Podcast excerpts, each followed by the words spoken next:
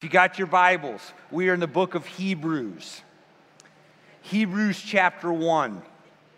If you weren't with us last week, we tried to kind of give you an overview of the book and how we're going to be going, going at it.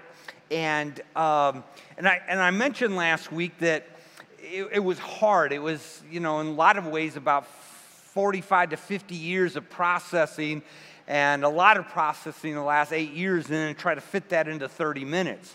And then I roll into this week, and literally Hebrews 1 1 to 4 may be one of the greatest texts, not the greatest text in the Bible. When you think about what it reveals to us about who Jesus is. So, so this week I went from how am I going to get it all in to just, Lord, help me not to blow it. Help me to make much of Jesus because this is really good. So let's, let's read it together. God, after he spoke long ago to the prophets, or to the fathers in the prophets in many portions and in many ways in these last days has spoken to us in his Son, whom he appointed heir of all things, through whom also he made the world.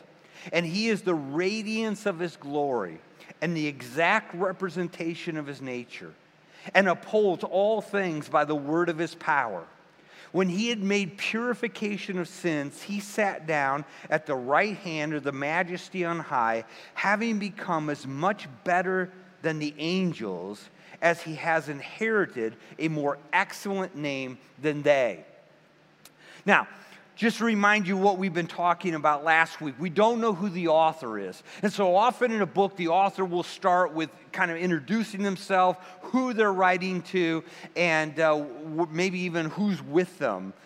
But not here. He just jumps in. We know that the, there's a strong possibility and, and, and, focus on the fact that the people that he's writing to are coming out of a Jewish background uh, because he, he quotes so much of the Old Testament. And he even starts here. Notice what he says how that he spoke long ago to the fathers, right? Well, as Christians, you know, would have been the disciples who were still along. There's an Old Testament, and you just have to continually keep that in mind in the book of Hebrews. And what he's saying is, is this that in days long ago, God spoke to us through the prophets. That's how God originally revealed himself.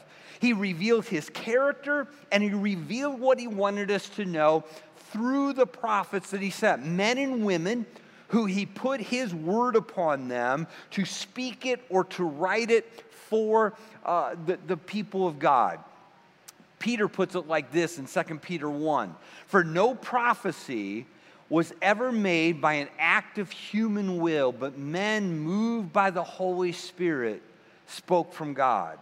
Now, what's interesting is the phrase that he uses here in many portions and in many ways. So, in the Greek, it's, it's a little bit of a play on words, but the idea is, is that he used many prophets and he, and he revealed his word in many different ways, and then they revealed his word in many different ways. And you kind of start thinking about what does it mean in many portions in many ways? Well, think about how Moses received the word of God up on a mountain in the midst of the thundering of God's voice, the fire of God's presence.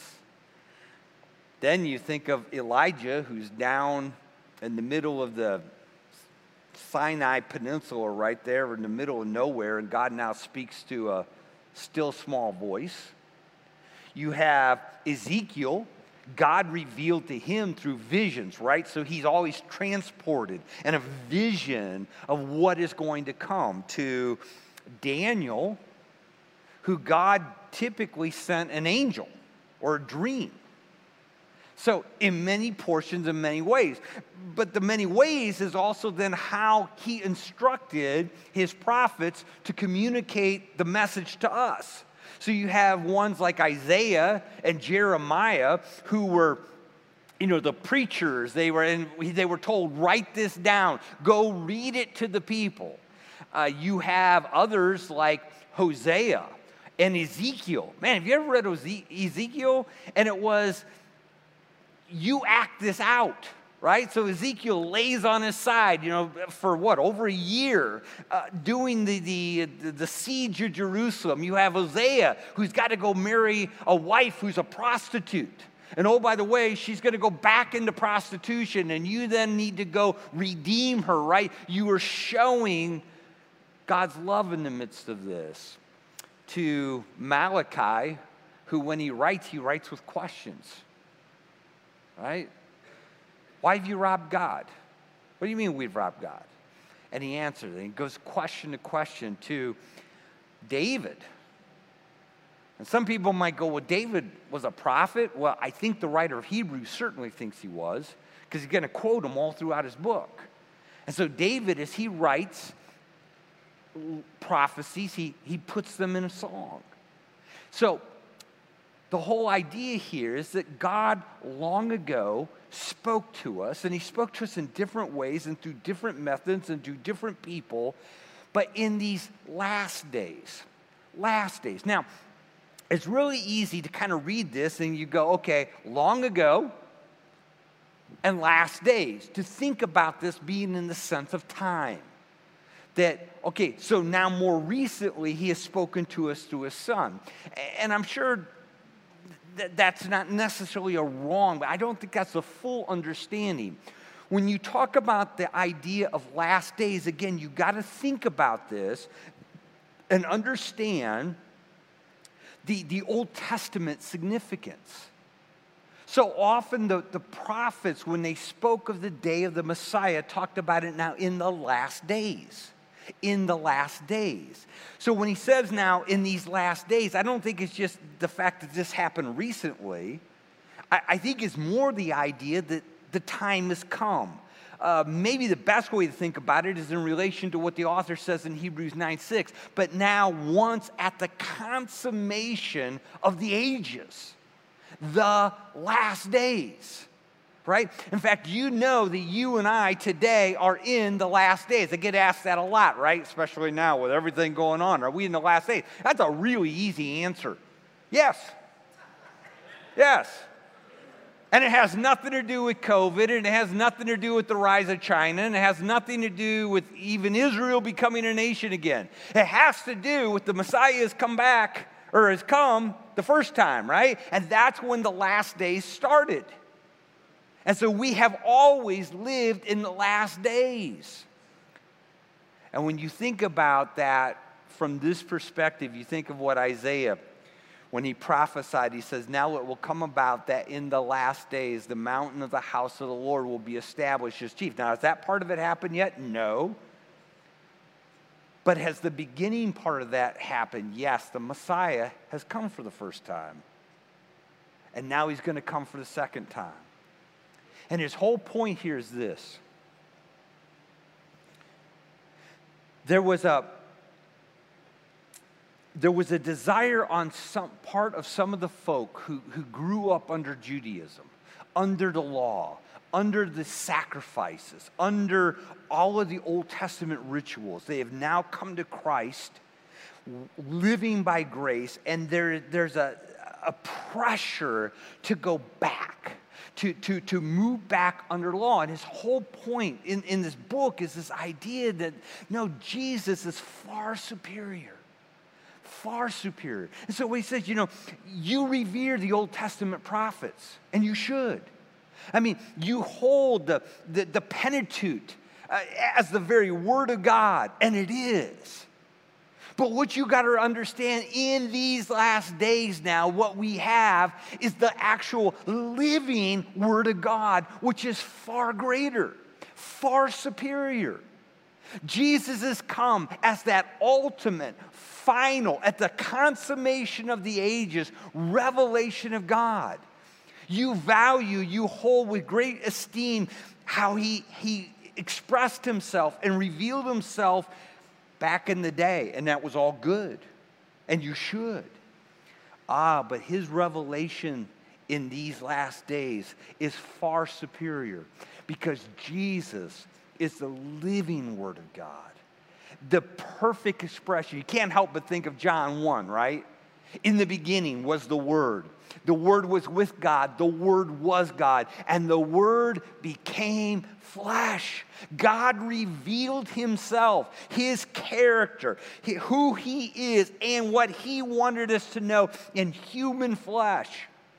And He dwelt among us. We got to eat with Him, we got to listen to Him, we got to watch Him in action and we saw his glory. Glory is of the only begotten of the Father. Jesus is so far superior to all that has come before. And that's the heart of what he's just, I mean, right from the onset, folk, he, what he's trying to do is to say, listen, Jesus, Jesus is the ultimate. He's all you need. And now he begins with this sevenfold description of who Jesus is. And this sevenfold description is, is really at the heart. Uh, you know, last week we talked about themes, we, we talked about that one of the themes of the book is the superiority of Christ. And now he just lays it out. In fact, in the Greek, it's, it's really one sentence, a big, long, run on sentence seven things. The first thing he tells us is what? In these last days, he's spoken to us in his Son, whom he appointed heir of all things. Heir of all things. What does that mean? It means it all belongs to him. He, he, he, he is the one to whom everything belongs, to which he owns it all. Uh, you go back to the garden and you're reminded that man was made to rule, right? Really, this world was a, was a gift to man. It was part of an inheritance. In fact, God said to Adam and Eve, you know, be fruitful, multiply, rule over the earth, subdue it, rule over the fish of the sea, the birds of the sky, the beast of the air. And then man messed it all up. He walked in sin, he rebelled against God man lost his inheritance. Now there's a curse on the land. There's a curse that goes with the animals, right? They don't like us anymore after the flood, and all those kind of things. But Jesus is heir to it all because he is the second Adam. And he walked in fulfillment. And so God has appointed him and made him heir of all things. In Ephesians 1:22, he says, And he has put all things in subjection under his feet and gave him his head head over all things to the church. It all belongs to Jesus. You think about the greatness of Moses, you think about the greatness of Abraham, you think about the greatness of Daniel, but yet how it pales when you understand that Jesus is the heir to it all. It all belongs to him. I was thinking this week of that picture that we're given in Revelation chapter 5. The seven seal book, right? It's, it's really not a book, it's a scroll. As best we understand, written on the outside of that scroll is, is in essence the inheritance, the, what we've lost, and who was able to redeem what man lost when he sinned. And remember, John looks and they looked under heaven and earth and under the earth and could not find anyone worthy. And John weeps hysterically because he knows there's no hope without somebody redeeming what we've lost. And then one of the elders says, John, don't weep anymore. One has been found, the lion of the tribe of Judah. And he lifts his eyes. What does he see? A lamb as it had been slain and they sing to him a new song Worthy is the Lamb, worthy is the Lamb who is slain to redeem. Right? He is the heir of all things. And so now he begins to break the seals, the judgments that are got to be poured out on the earth. They get to the seventh seal. Remember, it opens up now seven new judgments, the trumpet judgments. And you get to Revelation chapter 11 as that seventh trumpet judgment is being opened. And this is what it says the seventh angel sounded, and there were loud voices in heaven saying, The kingdom of this world have become the kingdom of our Lord and of his Christ, and he will reign forever and ever. Jesus is heir to it all. Folk, no matter what's being played out today, either here in America or here in Goodyear or here in this world, Jesus is heir to it all. It all belongs to him. And it is just a matter of time until he comes and takes his rightful place as King of Kings and Lord of Lords. Not only is he heir to it all, he's the one who created it all. He made it all. Notice what he says through whom he also made the world. You know, this is one of those themes when you look at all the passages that deal with Christology. You, you go back to John 1, right? In the beginning was the Word, the Word was with God, the Word was God. All things, all things, by the way, all means all, all things came into being through him. And apart from him, nothing came into being that's come into being. He made it all. So not only is he heir of all things, he is the creator of all things. You think of that passage in Colossians 1 where Paul details the deity of Christ and he says, For by him, speaking of Jesus, all things were created both in heaven and earth, visible and invisible, where thrones or dominions or rulers or authorities, all things have been created through him and for him. And if you were with us when we looked at that passage a number of years ago when we were studying the book of Colossians, there's three pieces. For by him, really maybe better translated in him, the idea is that he is the source. So all of the creative energy, all of the wisdom that took to design and to imagine what this would be was in Christ. All the power with which it would be needed to be created and sustained was in him. And then he comes back down. All things have been created through him. So he's actually the agent of creation. So you go back to Genesis 1, and God said, Let there be light. That was Jesus, the second person of the Godhead. He is the agent of creation, but he's also the goal of creation. It is for him. Why? Because he's heir to it all. It all belongs to him. What's kind of interesting Again, we lose it in the English. Uh, through him also, he made the world. Most times in the New Testament, when you read world, the Greek word that was translated was cosmos. And it has the idea of material world. That's not the word he uses here. The, the word that he, Greek use, word he uses here is the word uh, that we would translate, uh, kind of comes out eon time, space. He made it all. It's not just simply the, the physical world that he made, but, but he, he made the universe. He made time. He made space. He made the human soul. He made it all. He created all things. See, Jesus is all you need. The third thing that he says here and then in verse 3 is, and he is the radiance of his glory. The radiance, Jesus radiates the glory of God. And what's interesting is the word there for radiant is, is not the idea of reflecting. So it's not like a, you know, you go into a, you go into a house, right? It's got a dark room. What do they do? They put up a mirror, right? So it'll reflect whatever light's in there, try to lighten the thing up, right? The, the moon reflects the light of the sun, right? It doesn't radiate out. That's not the word. Uh, in fact, the word uh, radiate has the idea of brightness from the source. So when you think of when you think of the radiance of the sun and you think of the uh, of the the sun rays that come to this earth that bring energy, that bring life, that bring heat, that bring light, all of it. Is just, it is a part of the sun that, that we get to experience. Well, in the same way, Jesus is the radiance of his glory. He is the power of God. He is the majesty of God. He is the, he is the power of God just simply in human flesh. It's the part we never get to touch the sun. We get to touch the rays of the sun as they come to this earth. But in Jesus, we get to actually touch the power of God, the person of God. He is the radiance of his glory.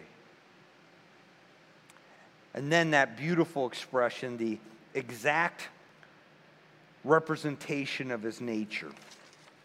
The exact representation of his nature. Uh, the Greek word here is character, not as in Gary Fadley is quite a character. That's not the idea. It uses the word character in the idea of a stamp, a typeset. Uh, there's a character, right? It's a letter. We all know the letter J is that character. It's, it's that idea of, of being stamped, of, of um, of a mold that's being poured. He is the exact representation, he is the, the exact character here of God's nature. Kind of reminds you of what Paul told us in Colossians 1:15 that he is the image of the invisible God, the icon, right, that deals with statues, which, which deals with the minting of a coin. It, it's perfect, it's exact, it, it is an exact replication. That's who Jesus is. And it's not just of you know, so often when we think of an icon, we think of a statue, we think of a coin, we think of an image of, you know, of a physical piece. But notice what he says here. He is the exact representation, not of what God looks like, but of his nature, his essence. His love, His mercy, His grace, His compassion, His justice, who God is, His power. Jesus is the exact representation. Why? Because he is God. And it's the exact representation. There is no difference between him and God. That's why Jesus could say, If you've seen me, you have seen the Father. If you listen to me, you've listened to the Father. Because he is the exact representation. The next one, where are we at? Number five, I think, here. He says, and he upholds all things by the word of his power. He upholds all things. The word upholds is in the present tense, so it's kind of a continual process. That he upholds this, this world and all things. And, and of course, I think many of us, you know, our minds run to that picture of the Greek god Atlantis. You remember him? You know, holds up the world, right? If you remember the picture of Atlantis, you know, he's down, straining under the weight. That's not Jesus, right? Because Jesus doesn't just uphold the world, he upholds it all, the entire universe. And he's not straining under the weight, he actually just upholds it by the word of his power. It all happens and exists today simply because of the power of Christ. Uh, Paul told us the same thing in Colossians 1:17. He is before all things, and in him all things hold together. Now, what does that mean? That he upholds all things. And we could probably spend quite a bit of time talking about this, thinking about this, would encourage it. So it's a great thing. What, do, what does it mean he upholds all things by his power? And I could be wrong. I, so this is, this is not the Lord says, this is Steve, right? So may take this with a grain of salt. But here's what I've often wondered when it says that he upholds all things by his power. So back in the 20s and 30s, as they're starting to mess with the atom, right? They're, they're beginning to try to figure this thing out. One of the hard pieces that they struggled with was that in the nucleus of an atom, there are two protons in there, right? Like charged things. And of course, what we know is you try to put two like charges of a magnet together, they rebel. So, how do two protons sit in the middle of there? With this electron flying around on the outside. And uh, there, has been lots of theories. The, the one that probably has endured the longest is what they call, and I am not a scientist, I ran this by my, my nuclear physicist last night. Uh, and, and he, he kind of he would lean towards this because actually this has kind of gotten poo-hooed uh, in the years since, but what they called a strong nuclear force. Something that maybe we don't quite understand, but it's what holds those, those positive charges together. And I've always kind of wondered if that strong nuclear force, which we really don't understand and can't explain. It's just we kind of see that something's there. If maybe when it says he upholds all things by the word of his power, it's just simply the word of Jesus. Because when you get to the end of it all, right? Uh, Revelation 21, there's a new heaven and a new earth. Peter tells us this, but the day of the Lord will come like a thief when the heavens will pass away with a roar and the elements will be destroyed. What an interesting expression. The elements will be destroyed with intense heat, and the earth and its works will be burned up. Is it on that day when there is a, you know, we, we talk about deconstruction, right? Well, there's going to be a deconstruction of this universe. Is it maybe in that moment that the one who upholds all things by the word of his power ceases to uphold. And all the atoms blow apart so that, oh, by the way, did you all know that you and I are to have like front row seats to the recreation of it all? Have you ever wondered what it was like to have been there when he spoke the world, the universe, and all that? You and I are to get to be there for the recreation. And we're going to get to see it in living color, in real time. But I've often wondered if when he says he upholds all things, if maybe God knows something that we just haven't figured out yet. Oh, oh, I got to hurry. I'm sorry. Next one is, and he made purification, and when he had made purification of sins. So Jesus, Jesus is all is the perfect sacrifice, right? He, he's the one. So, so Adam came, and Adam messed it all up. Adam just screwed up our lives tremendously because he broke our relationship with God. He saddled us with sin. Sin destroys, sin kills. Sin, sin is the thing that brings such pain and hurt into our life. Jesus came back and he fixed it all. And he fixed it so well that there remains no more need for purification. It's done, it's finished. We talked about this last week. We looked at Hebrews 10, and we will many times in this book because it's such a beautiful, it's kind of the hallmark and high point. By this will we have been, past tense, sanctified through the offering of the body of Jesus Christ once and for all. His purification was complete. You know, again, you got to think in the Old Testament eyes. Well, the purification was never complete. It was enough to cover past sin, but you had to come back in a year. You had to come back at the next festival, and there had to be more sacrifice, right? But Jesus' purification was so great that it not only took care of past sins, but present sins and future sins. It is done once and for all. For by one offering, he has perfected for all time those who are sanctified. Do you understand what he's trying to say here? Jesus is far greater. Jesus is far superior. Jesus is all you need. Then he finishes with the last one. And he's seated at the right hand of the majesty on high. He sat down at the right hand of the majesty on high. Of course, the majesty on high is God. And I know you lefties always get offended by this, but the idea is the right hand is the place of power, right? I know, I'm sorry, you've been cursed. Um, but that's, that's, that's the idea. But what does it mean that he sat down? And I was reading a commentator, and I just thought, hmm, I really never stopped to think about it. I thought he, there were some really neat thoughts about this. Number one, sitting down the right hand is a place of honor. Right? That's why the disciples wanted it. That's why John and James, hey, can one of us sit at your left hand, one of you at your right hand? And that's why the others were mad. They wanted it. It was a place of honor. He couldn't help but think of Philippians chapter 2 that God has given him a name that is above every name, that at the name of Jesus, every knee will bow, every tongue will confess that Jesus is Lord. It's a place of honor. Secondly, it's a place of authority, right? Every knee will bow. 1 Peter 3, Peter says, Who is at the right hand of God, having gone into heaven after angels and authorities and powers have been subjected to him.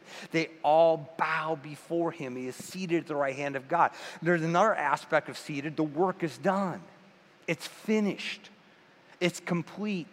Hebrews 10 12, but he, having offered one sacrifice for sins for all time, sat down. It's done. There doesn't need to be anything more. And lastly, he sits there at the right hand of God because that's where he has the ability to intercede for us. Paul says, Who is the one who condemns? Ah, it's Jesus, who, by the way, is the one who died for us, yes, rather was raised, who today is at the right hand of God. And every time that our enemy makes an accusation, every time our enemy tries to bring up before God our failures, our, our, our shortcomings, our sin, Jesus said, No, no, no. They're in me. They're in me. It's been covered. And that's the heart of what the author is trying to say. Jesus is all you need. You know, I meet people often who know about Jesus, even believe he died on the cross, and they think that's a good starting point. Now, it's not the starting point, it's all you need. I know we have many here who come out of a Catholic background. Well, doctrine of the Catholic Church is basically that the cross of Christ gets you back to neutral, and now it's your, your responsibility, like Adam could have had, to, to move it on. No. Jesus did it all. He's all you need. It's why you don't have to go back under the law. It's why you don't have to do sacrifices. This is not why you, you have to keep working and keep earning. Why? Jesus is all you need. He, he's sufficient for whatever you're going through today. He's all you need. It is Jesus plus nothing, both in salvation and all that we need to follow Him. If you're here today and you've not come to put your faith and trust in Jesus alone, He's all you need. He died for you to become that perfect purification for your sins. He's all you need.